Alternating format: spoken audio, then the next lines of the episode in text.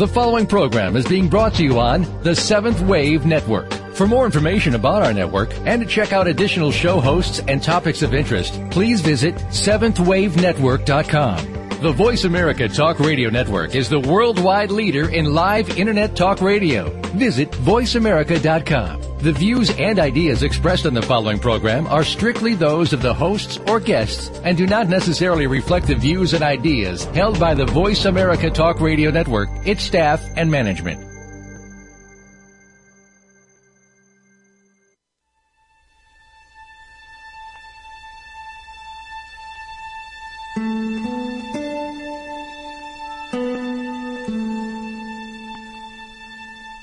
Afternoon, and welcome to Authentic Living with Andrea Matthews.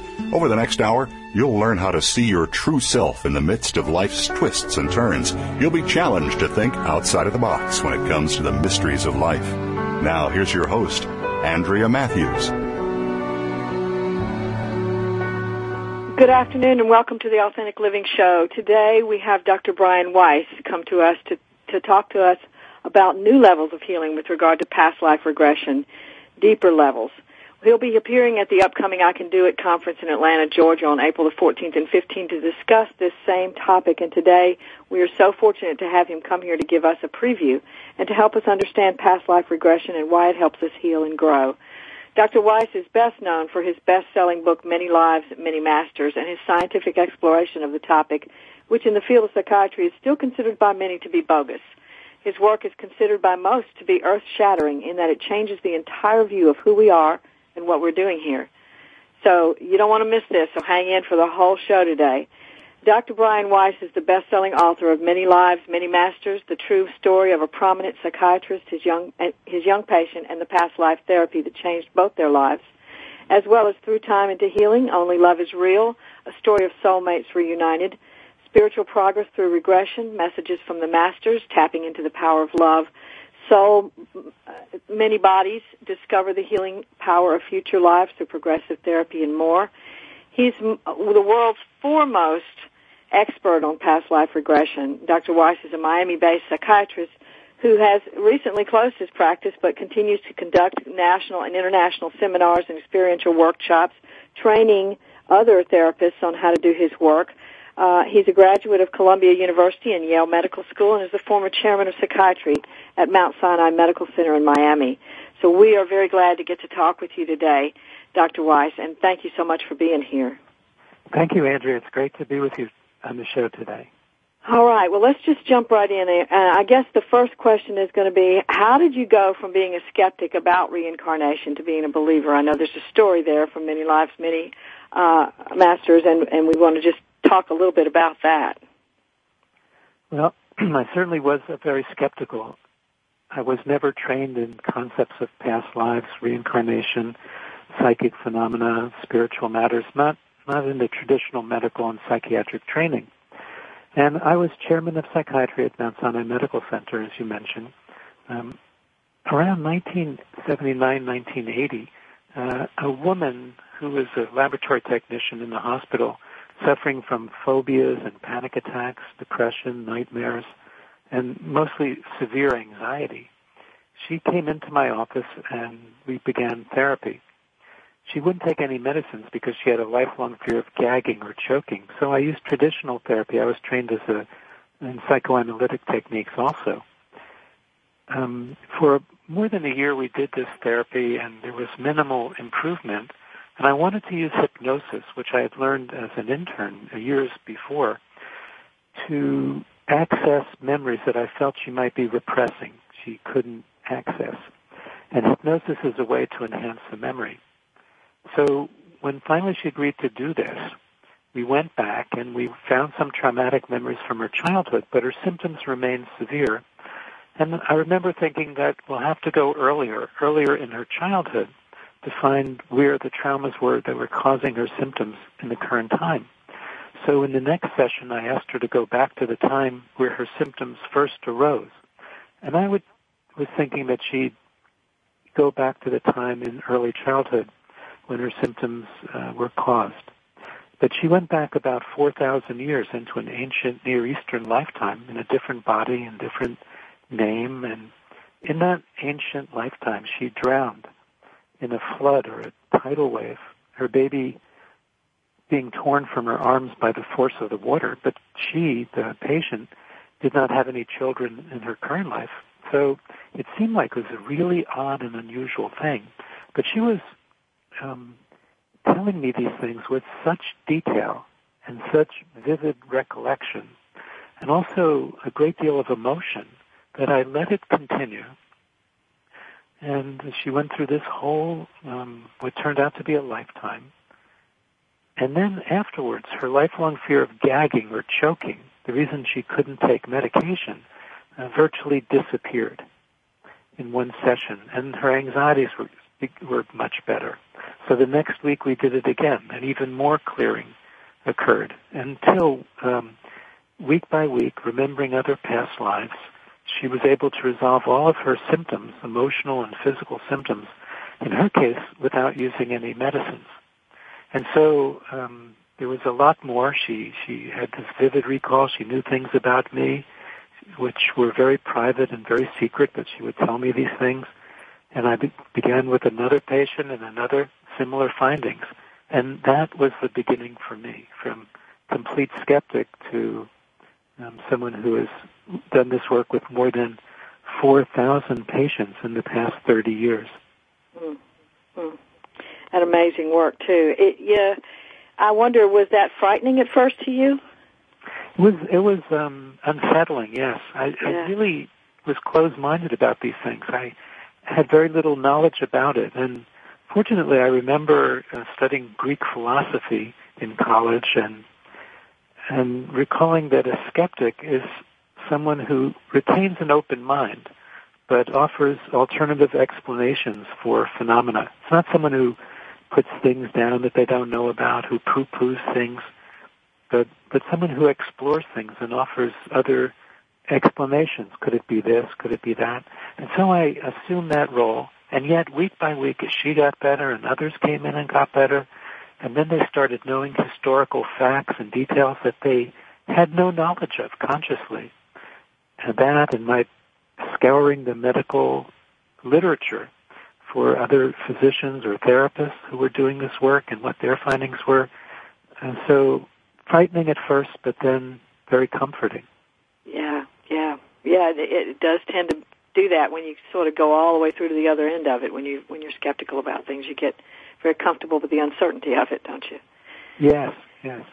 Yeah, you you got a lot of criticism on your thesis on past life regression early on. Are you seeing less of that now? And if so, to what do you attribute that? You're, you're right, Andrea. There was a great deal of um, reaction in the beginning, and this was the early 1980s. A, a great deal of negative reaction from organized groups, the American Psychiatric Association, the American Society of Clinical Hypnosis, and other groups too. Now I see less so. I think much less so. And some of the reasons are um, there's much more written about it now, not just my books, but other people have been doing this work and writing books. And also media. There's um, radio, like your show here, that reaches out to many people and helps to teach them and inform them. Television, I've been on television shows um, demonstrating what a regression looks like, talking about it, being patient with people who are um, slow to open their minds, but that's okay. I was very skeptical too. Movies have been um, documenting or showing this theme in various ways. So people are much more familiar with it now too. The internet has helped disseminate knowledge and information all over the world. So people in the West are much more aware of um, theories and philosophies from the East, but also aware of studies that have been going on.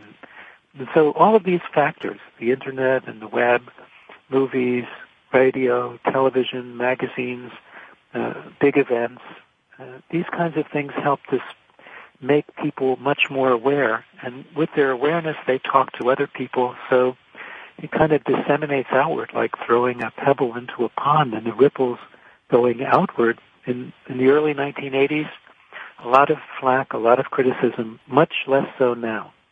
hmm Yeah, yeah. All right, so there is, you mentioned studies, there is some research being done um, now about past lives, particularly over in other countries. Are there particular researchers, researchers that you're following, uh, keeping up with, and, and, and sort of staying abreast of? Yes, there, there really are two levels of, of work. One is the clinical, where you don't need to validate through studies. You see your patients, your clients, getting better, and people will resolve emotional and physical symptoms quickly. For example, phobias may resolve when you remember the cause of them uh, from a past life or earlier in the present life. One example is a fear of water and you were drowned in a past life or a fear of heights and you were thrown off a castle wall in the 15th century. Whatever it is, once you identify the trauma, the symptoms seem to resolve. The other level is the validational. So I've had people speaking foreign languages that they never learned. Um, we call that xenoglossy, knowing, as I mentioned, historical facts and details.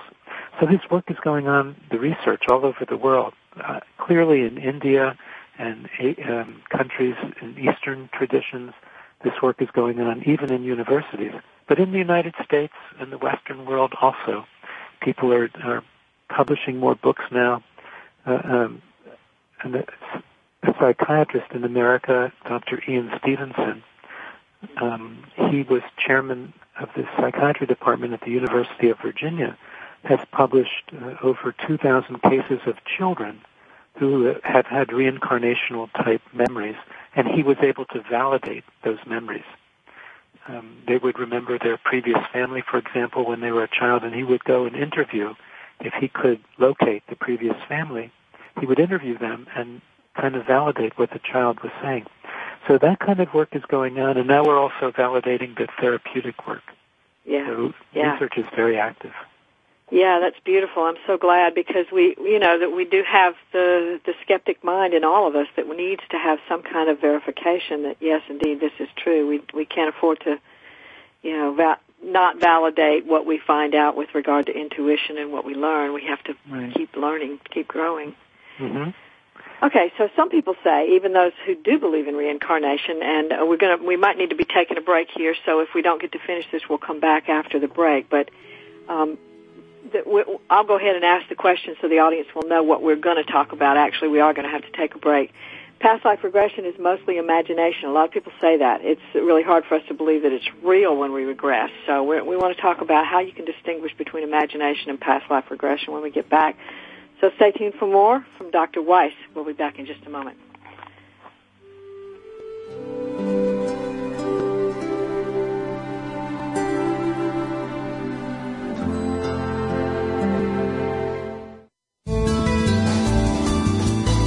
The Voice America Seventh Wave Channel. Tired of the government squandering your tax dollars on bailouts and overpaid bureaucrats? On Free Markets with Dr. Mike Beitler, Mike Beitler and his guests explain why big government regulations are the problem and innovative businesses and free markets are the solution. Listen to Free Markets with Dr. Mike Beitler, Thursday mornings at 10 a.m. Eastern Time, 7 a.m. Pacific on the Voice America Business Network.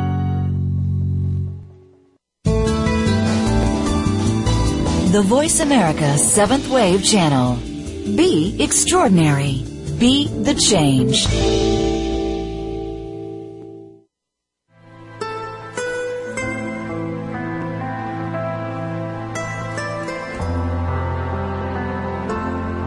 You're listening to Authentic Living with Andrea Matthews. We want to hear from you. If you have a question or comment about today's show, call in now, toll free 1 866 472 5795. That's 1 866 472 5795. You can also send your questions or comments by email to Andrea at AndreaMatthewsLPC.com. Now, back to Authentic Living with Andrea Matthews. And we're back today talking with Dr. Brian Weiss. Uh, the Authentic Show, Living Show is sponsored by the Institute of Noetic Sciences, dedicated to expanding science beyond conventional paradigms. Founded by Apollo 14 astronaut Edgar Mitchell, IONS is a nonprofit research, education, and membership organization whose mission is supporting individual and collective transformation through consciousness research, educational outreach, and engaging in a global learning community in the realization of human potential. You can join that learning community at www.noetic.org. Talking with Dr. Brian Weiss today, we're very, very fortunate. He has come today to sort of preview just a little bit about the I Can Do It conference that's coming up in Atlanta, Georgia on April the 14th and 15th. There are still tickets available for that. You can go to hayhouse.com to get your tickets or look, uh, Google I Can Do It, Atlanta, Georgia. Get your tickets that way as well. We were talking just before the break about a question that I have about uh, past life regression. A lot of people say, well, that's just imagination. It's not really real. So I want to talk with you just a little bit about that. How do you recommend that we distinguish between imagination and past life regression? Sometimes in the beginning of doing regressions, it's difficult to tell because um, um, the more that you do it, the more you practice regressions or have regressions, and regressions just mean going back in time, having these memories, then it becomes more and more clear. But some some points early on are the presence of emotion, because daydreaming or um, kind of light imagination doesn't produce these kinds of emotions that you get during regressions. Also, the specificity of detail. Sometimes people know historical facts, details that they don't know consciously. Uh, obviously, if you're healing a symptom, that's more than imagination because imagination or fantasy does not heal physical or emotional symptoms, whereas regressions do. So frequently the people that are validating the, the memories are the clients or the patients themselves because nowadays with access so improved to information and data, they can do a web search, be on the internet, find out things 30 years ago you would have to really spend a lot of time and money and effort to track down, but now you can do it on the internet. So people are validating their own memories, and that's how you tell. Um, last weekend I was in New York City um, for Hay House, and I was doing a one-day workshop, uh, doing that uh, by myself. We had 1,500 people at the Jacob Javits Center for this workshop, and about 60% of them had a past life experience. And people were getting rid of pain, they were getting rid of phobias, they were understanding relationships, uh, because sometimes people have reincarnated with many of the same souls in different bodies, but the, the souls are the same. So this was giving them insight into relationships, um, getting rid of, as I said, phobias and panic attacks and fears and uh, pains like uh, neck pain, and they were hanged and um, in the previous century. These kinds of things, and that's a proof in itself. That's really an indicator that it's not fantasy or imagination, but actual memory. And sometimes you get a mixture of those things in addition to metaphors or symbols. The whole key is that it's helping you to understand yourself, your real nature, um, that you're not the body, but the soul or the spiritual being or the presence or the consciousness, whatever you want to call it. And that doesn't um, really depend on immediate validation. People just know that. And there was healing all over the place. So those, those are the ways, Andrea. But a lot of the skeptics don't know. They have never been to a workshop. They haven't read any of my books or other books on the subject. They just say, well, uh, it's all imagination. But they don't know that. They, they really haven't studied it. Yeah. Yeah, I think the the biggest thing is that some people, when they do have a past life regression, they come away from it going, "Well, that was really really healing, but was it really real or was it just imagination?" it's hard for us to really wrap our minds around this idea that we really can regress. We can go to the past and the future. Right.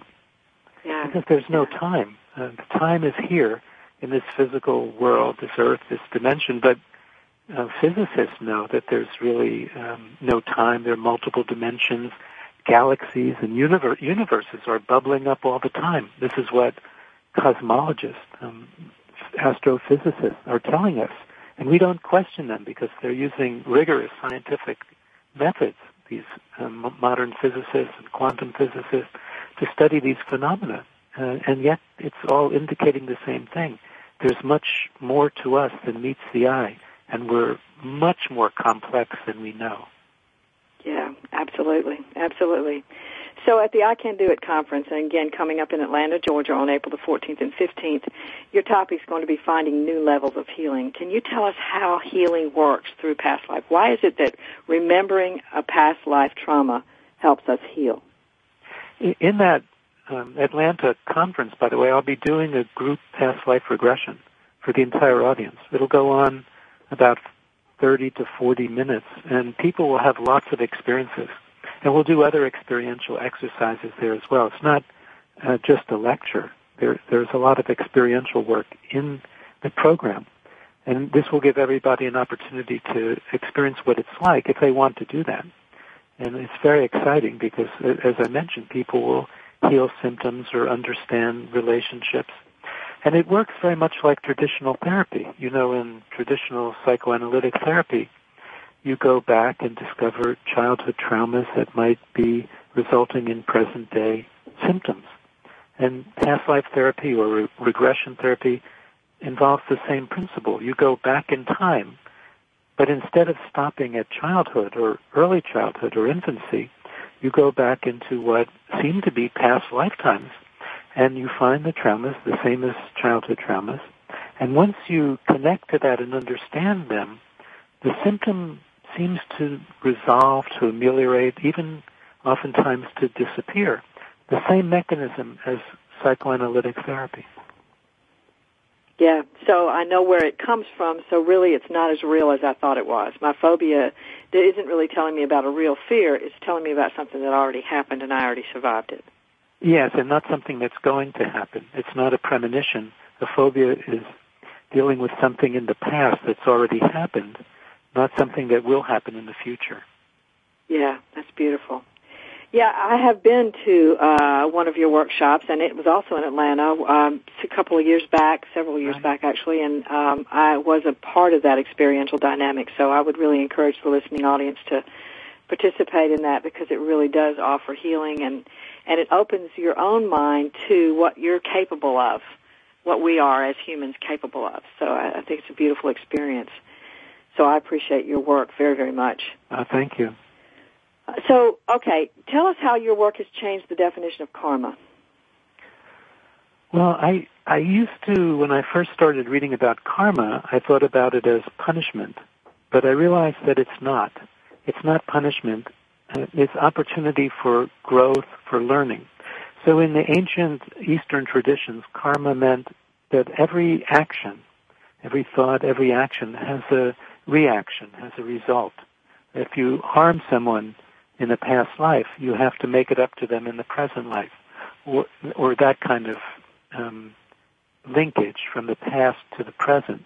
But it's really not punishment. For example, if you were, um, let's say, a very wealthy person in a past life, but you didn't practice charity or compassion, you just used your money for personal gain and power and things like that, in the current life you might be poor because you have to understand about money being a neutral thing, being given to you in order to help other people, not just to accumulate it for yourself, but it's a tool, a, a thing.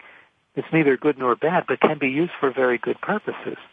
So if you're poor, you realize, oh, there are people who are poor despite um, their best intentions in terms of wanting to not be poor, but maybe born into that situation. They may exist in a deprived culture um, where they don't have the opportunities to break free and to accumulate uh, money or that kind of thing. So they're dependent perhaps on the compassion and charity of, of other cultures or other people who have money. And you realize, oh, I really don't want people to suffer by being poor. I'd love to help them out. That's, that's how you learn about compassion and charity. Not just by being rich, but by being poor. So karma is really not just making it up to those people, but it's providing yourself the opportunity to learn. And once you learn the lesson, the karma can be dissolved. You don't have to go on suffering or go on learning. Once you learn the lesson, you can move on to newer lessons. So, for example, you learn the lesson not to be violent because violence doesn't um, doesn't work. It's really not a spiritual practice, and it just creates harm for both the doer, the perpetrator, and the victim.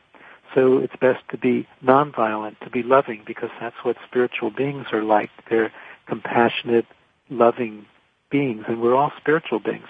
Okay, so we have to learn to be nonviolent. Well, once you learn to be nonviolent, you don't have to suffer violence. You don't have to learn how horrible it is. You already know. So then you can move on to another lesson, which might be compassion, or might be patience, or might be not to be prejudiced, or something of that sort. And and so that's how my understanding of karma has evolved over these past 30 years that I've been working with past life regressions.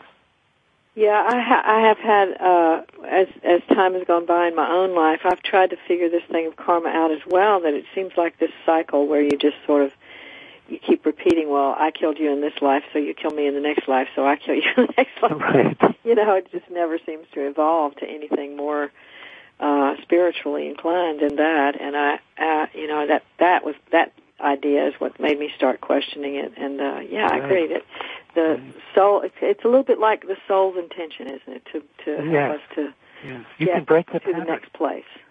Exactly. Break the pattern. Don't do it. Don't kill Yeah. again. Don't let your anger or your rage take over again. Practice relaxation techniques or meditation or visualization. Learn to be calm. Learn to be more patient. And that breaks the cycle. Then there's no more karma.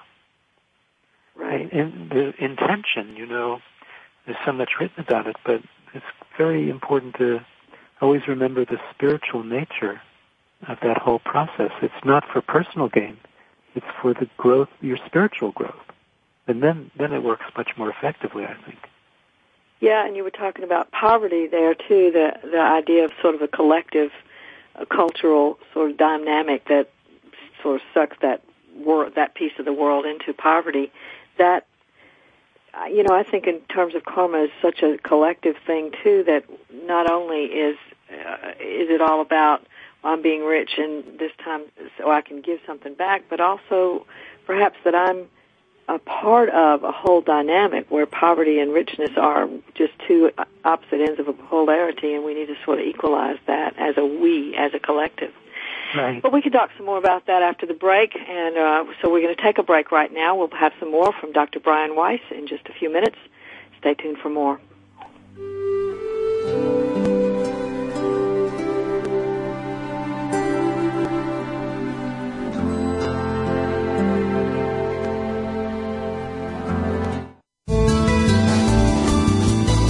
This is the Voice America Seventh Wave Channel.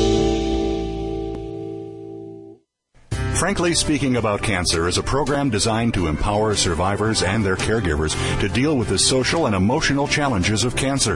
Drawing on resources from wellness communities throughout America and abroad, the show will invite physicians, researchers, nurses, social workers, patients, and caregivers to share their advice on how to live a better life with cancer. Join host Kim Thiboldeaux, President and CEO of the Wellness Community, Tuesday afternoons at 1 p.m. Pacific Time and 4 p.m. Eastern Time on the Voice America Health and Wellness Network.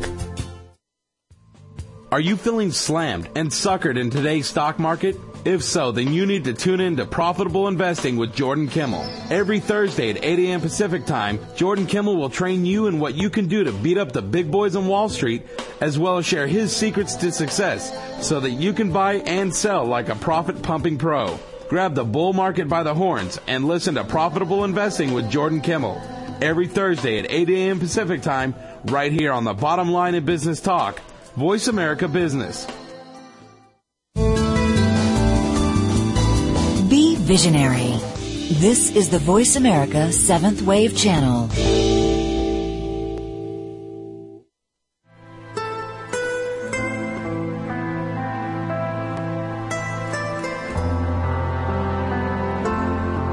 Listening to Authentic Living with Andrea Matthews. We want to hear from you. If you have a question or comment about today's show, call in now, toll free, 1 866 472 5795. That's 1 866 472 5795. You can also send your questions or comments by email to Andrea at AndreaMatthewsLPC.com. Now, back to Authentic Living with Andrea Matthews. And we're back talking today to Dr. Brian Weiss uh, about his upcoming um, experiential workshop that's going to be actually a keynote at the uh, I Can Do It conference in Atlanta, Georgia, April 14th and 15th. And uh, so you should get your tickets for that. It's at the you can get them at Hay House or go online and Google I Can Do It Atlanta, Georgia, and uh, you can get your tickets there as well. So we were talking just before the break about karma and what that means and sort of concluding that it didn't mean the old traditional definition of punishment or reward, but really some way of sort of moving ourselves upward through the cycle of evolution toward a higher and higher consciousness. Um, and, and I want to talk now about just about the soul. So, how does the human soul factor into this? Where are we one soul with many lives? What tell us about that? That, that's an interesting question. I, I think that's the nature of all being, that we are souls or spiritual beings. That's our real nature, not that we're just physical bodies or brains, that there's a deeper part of us.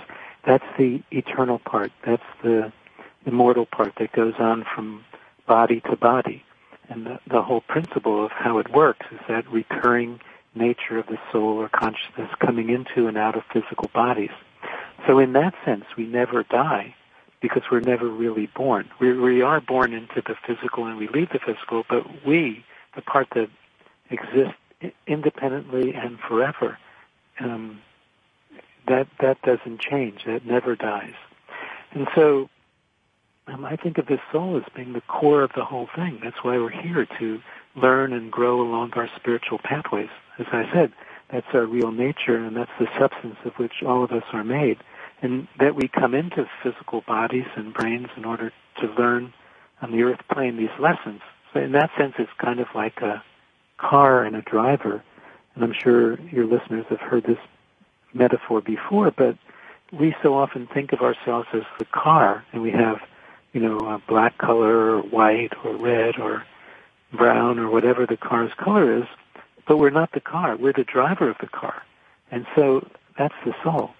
And the car would be the physical body. So as the car wears out, it's got 180,000 miles on it or whatever, and it's getting to be time for a new car, well then the driver leaves the car and gets into a new one and maybe chooses a different color or a different model of car this time. And that's the whole concept of reincarnation. So the soul is that part that keeps reincarnating, our real nature, and that's what we're here to learn about, how we're spiritual beings. And there's that quote from Teilhard de Chardin, the uh, Christian mystic, who said, we are not human beings having a spiritual experience, but we're spiritual beings having a human experience. That really captures the nuance of our real nature. Yeah, so what I'm going to ask a really profound question here, but and it could probably take us, you know, millions of years to discover the answer. But uh, why? What is the purpose of all that? Why? Why are we in a body instead of in another soul experience? You know, why? Why do we choose bodies? Do you have any notion for that? Well, that's a very good question. I've thought about that one too, and and yet.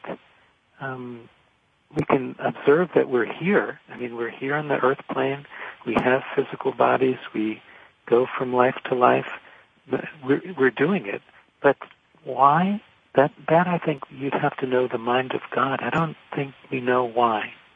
Because for some reason, and there are lots of theories, but I don't know that anyone really knows that there's one uh, tr- knowledge of this question that you asked, one version that's all encompassing and that you'll say right away, oh, of course because that would be like knowing the mind of God. Why, why does the soul need to incarnate at all? Don't we know everything from the other side?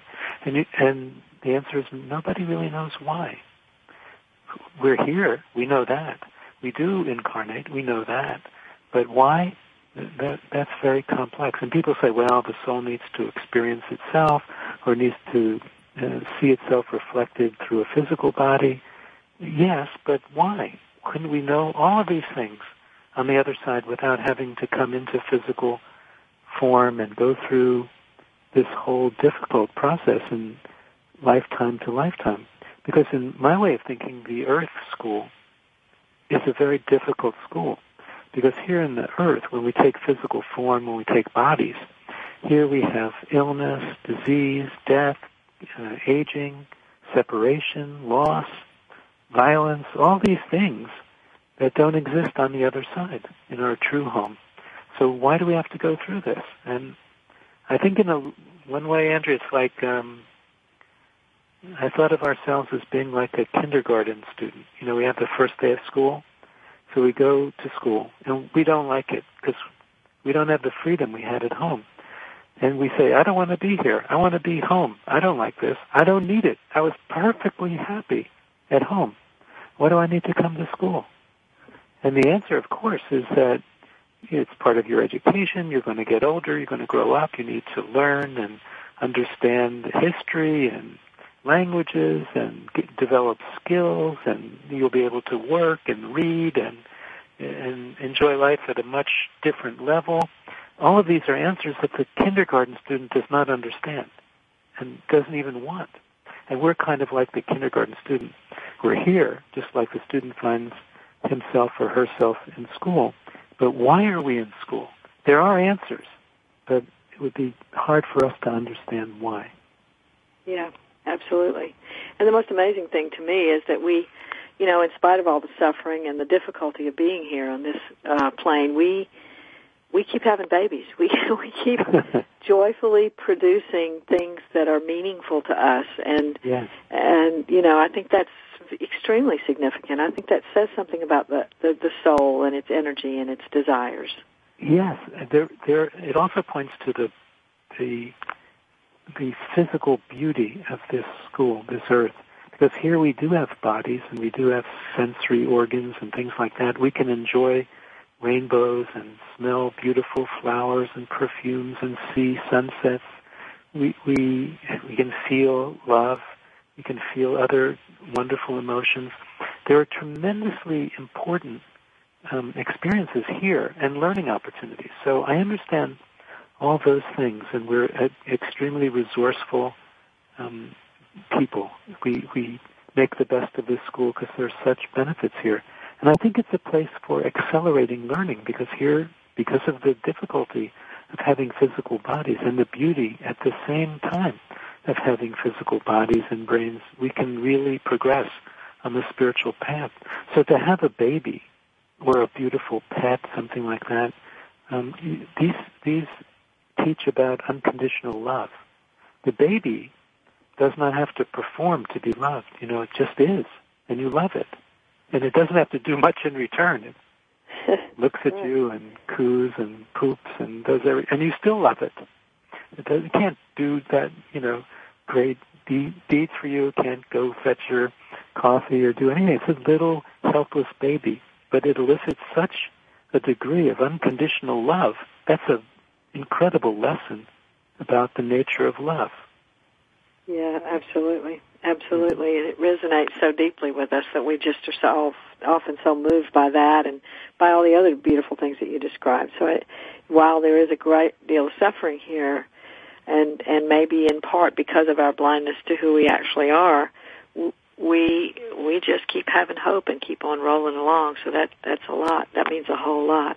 It does, and I, I'd like to see. I don't know if it will be, but I, you know, we'd love to see heaven on earth. That is the best that this place can be, and in a world where there is no violence, um, no hatred, no prejudice, the people supported and helped each other. There was cooperation instead of um, endless competition. There was compassion, kindness. Um, we still have aging. We still have uh, enough difficulties here. But what a beautiful place it could be if everybody just helped everyone else out, and that we saw and recognized every other person as a fellow spiritual being. All of us having the same real nature and treating each other then with respect and dignity and kindness, I think that world would be a wonderful place. We'll, whether we ever get to that level, we'll see. But the possibilities for making this a much um, more beautiful garden, this earth, much more beautiful place, they're they're there. We can do this, but whether we choose to do it is the big question. Yeah, absolutely, absolutely. And I I, my, I have a theory that that is that that is part of what we are doing here is to bring uh, uh, union to the soul and the body, so that the mm-hmm. body sees itself as soul and the soul sees itself as body. So it's not just we're in this you know, physical and uh, corporate entity, and then we're going to drop it and have another. But it's also that we're taking this corporate entity into the soul energy and allowing ourselves to see that it actually is that. So, right. Yeah, and I think, if, and as long as we are uh, beginning to uh, process through into more and more spiritual awareness, I think we'll, in order to accomplish that goal you just mentioned of, of sort of harmony and peace on earth, we've got to be able to see our bodies as part of that dynamic. Right, right. Yeah, yeah. All right, so uh, we talked a little bit about the end of suffering. I want to talk a little bit more about that. You mentioned that there is a kind of liberation that we can have. Uh, other religions call it moksha, um, a kind of liberation from reincarnation itself. Do you have any notion for how that works?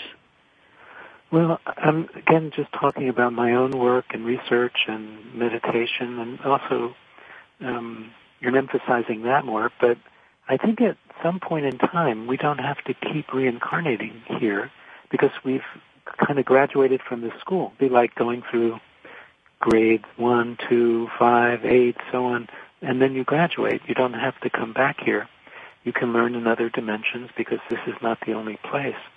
Or you can choose to come back voluntarily to help and assist other souls, other people to progress along their spiritual paths because we're really all connected.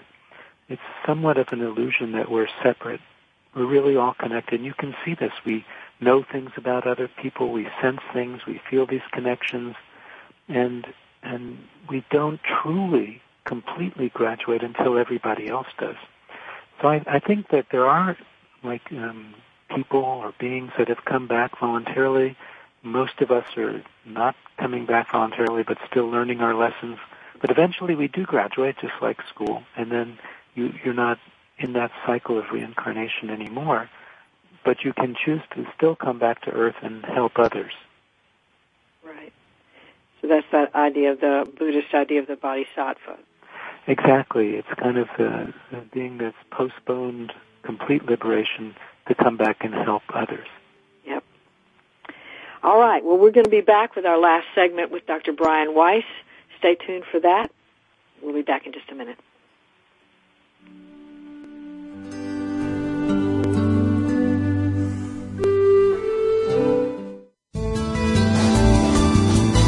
The Seventh Wave Channel on the Voice America Network. The Mayan calendar tells us that we will be entering into a 260 day opportunity for us to engage in conscious co creation with Great Spirit. How will we prepare ourselves for this exciting and unprecedented time in Earth's history?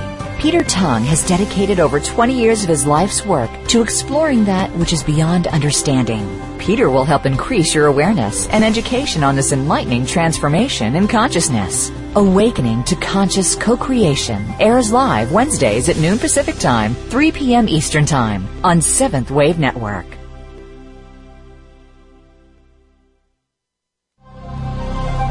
Ask Theo Live is talk radio like you've never heard before. Following her near death experience, world renowned author and spiritual medium Sheila Gillette became the direct voice channel for Theo, a consortium of 12 archangels. Through this unique channel, Sheila and her co host Marcus Gillette present you with an opportunity to speak directly with Theo live on air on any topic you wish to discuss, including receiving authentic messages from deceased loved ones and angelic guides. Get the answer you need by tuning in to Ask Theo Live Talk Radio. Tuesday mornings at 8 a.m. Pacific Time, 11 a.m. Eastern Time on Seventh Wave Network. Invite meaning and inspiration to your life. This is the Voice America Seventh Wave Channel.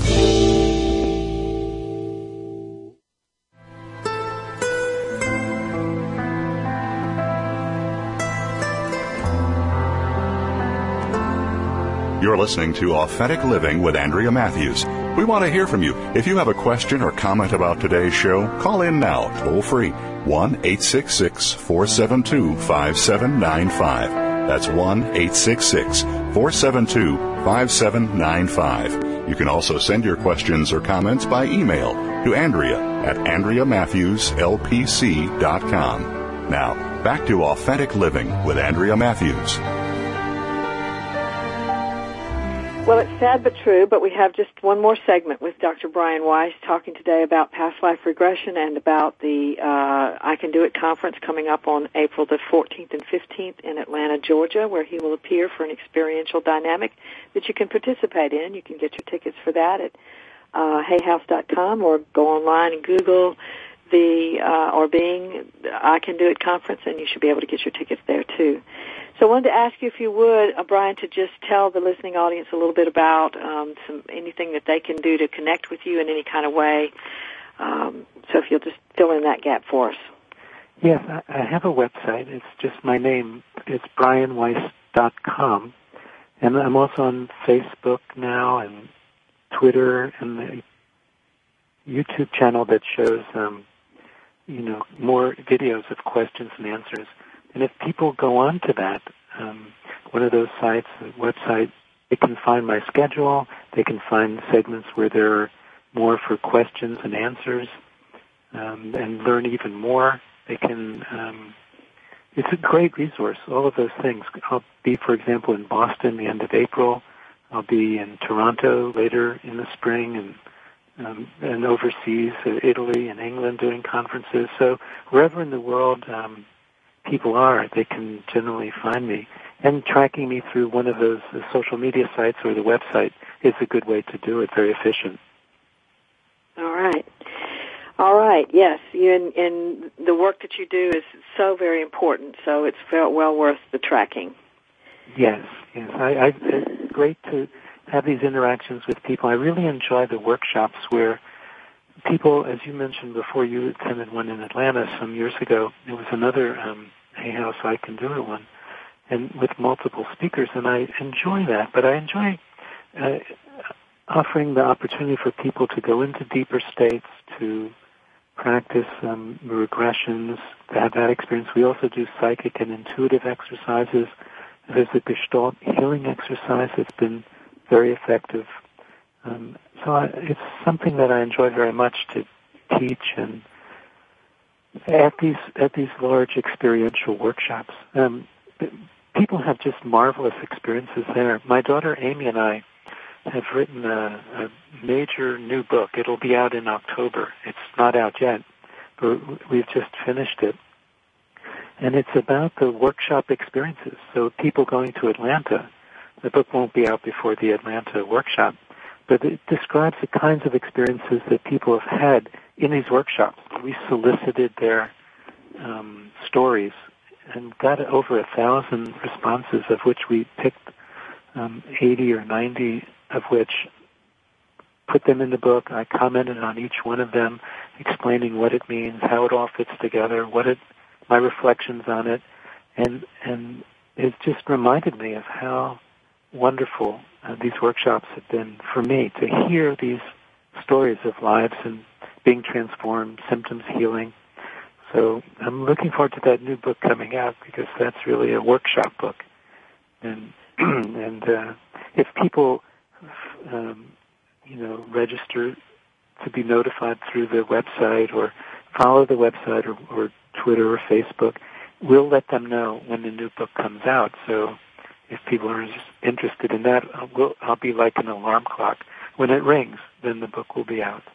Wonderful. That's excellent. Yes, because I, you know that experience. One of the things that I enjoyed so much about that workshop that I attended with you was there's just a real laid back manner about it. It's not uh, there's not pressure. There's there's uh, of course all the listening audience is very curious and interested and and uh, there's a real camaraderie there and it's not one of those sort of awkward workshops where you go to and you and you don't know anybody, everybody sort of blends right in and it fits really easily hand in glove. So, uh, yeah, those are really important and, and, and, uh, laid back, like I said, and easy to do. Not so hard to do.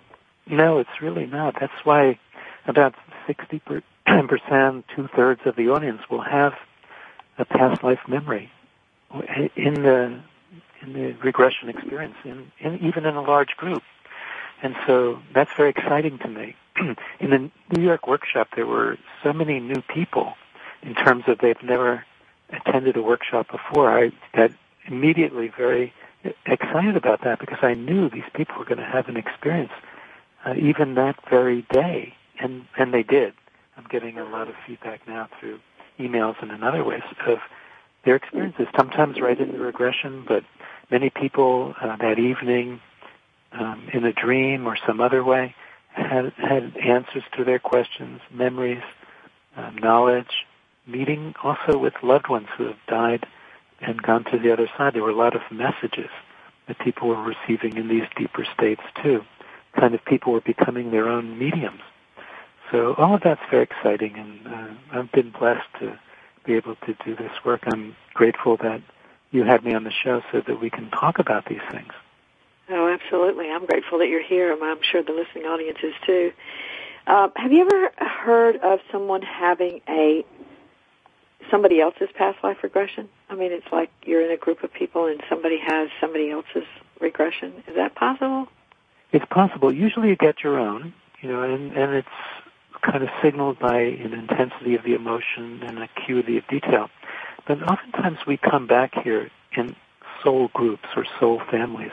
We've lived many times with uh, the same souls, and the relationships can change. Your your grandmother may come back as your grand grandson, say that kind of thing. But it's the same soul in a different body. And and sometimes when you have regressions, you can tap into a soulmate's experience because you've shared that in some, in many ways. Maybe you were actually there at the same time too, uh, living together. So it's possible, but we don't find it that often. Yeah. Okay. Yeah, somebody mentioned that to me a while back, and I was like, "Well, that's interesting. I wonder what that would be like." yeah, you're so connected. I've, I've had though patients sharing the same dream the same night. Like, um, oh yeah, I remember a couple having a baby, and the wife was pregnant with the baby, and they didn't hadn't picked a name yet. They didn't know the sex yet. I think she was about four months pregnant, something like that. And um, they both had the identical dream on the same night. The baby came to them, telling them why she was choosing them as parents, what she wanted her name to be, um, and more detail. And uh, one woke, they woke up, and the, the husband said, "I just had the most incredible dream about our baby." And, and his, his wife said, and so did I. It was remarkable. She came to me and they agreed on all the details. The girl, the name, everything. And, and that's what they named her when she was born. That's amazing. Yeah, I have had that experience stories. of dreaming the same dream that a partner dreams, and, and that is extremely interesting, and it does bring you a whole lot closer too. But that's pretty profound. Having, the baby come and tell you what it wants, that's really cool. Yeah. So, you know, what this whole conversation does is expand our awareness into who we actually are, what, what it means to actually be a human being with a soul you mentioned yeah. earlier that we were complex beings, and uh, this this really does expand our awareness about what that means. Most of the time, when we say we're complex beings, we mean we're pretty screwed up. But but you know, actually, what we what we're saying here is the complexity is something of a mystery that we get profound bits of information from our own souls. I like that you said that mystery, Andrea, because that's really what it is. And an answer to that, really deep question you asked before about the, the purpose of all this. Why do we come here? It's still a mystery. There's a lot of mystery there. We're spiritual beings. We we have this depth of um, that we don't even fully recognize. Depth of being, different levels, uh, much greater than just the body or the brain, and yet there's still a mystery to it all. And that, in some ways, that's okay. We don't have to know everything. Yeah, there is a certain kind of peace we get from just sort of surrendering to the mystery. It's not yeah. you don't have to explain it or just just be a part of it. Right. right. We may not even have the capability to understand all of it, but to surrender to the mystery and understand, you know, the outlines of our spiritual nature, maybe that's enough. Yeah, for now anyway. At least yeah, we now. have to act like spiritual beings. We should do that first before we have to say, "Oh, I have to know everything about this whole process." Yeah, I think that we want to know everything because we don't. We'd rather know than than do. right. Exactly. exactly. All right. Well, I have really enjoyed talking with you, Brian, and I'm certain that our listening audience has really gotten a lot from what you had to say today. And uh, and so I so appreciate you being here. Well, thank you too, Andrea, for this opportunity.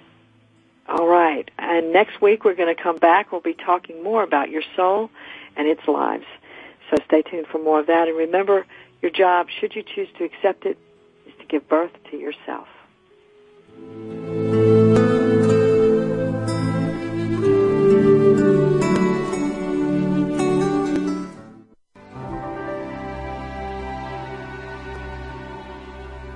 Thanks again for listening to Authentic Living with Andrea Matthews. Join us again next Wednesday afternoon at 1 p.m. Pacific, 4 p.m. Eastern Time, here on the Seventh Wave Network. We'll talk again next week.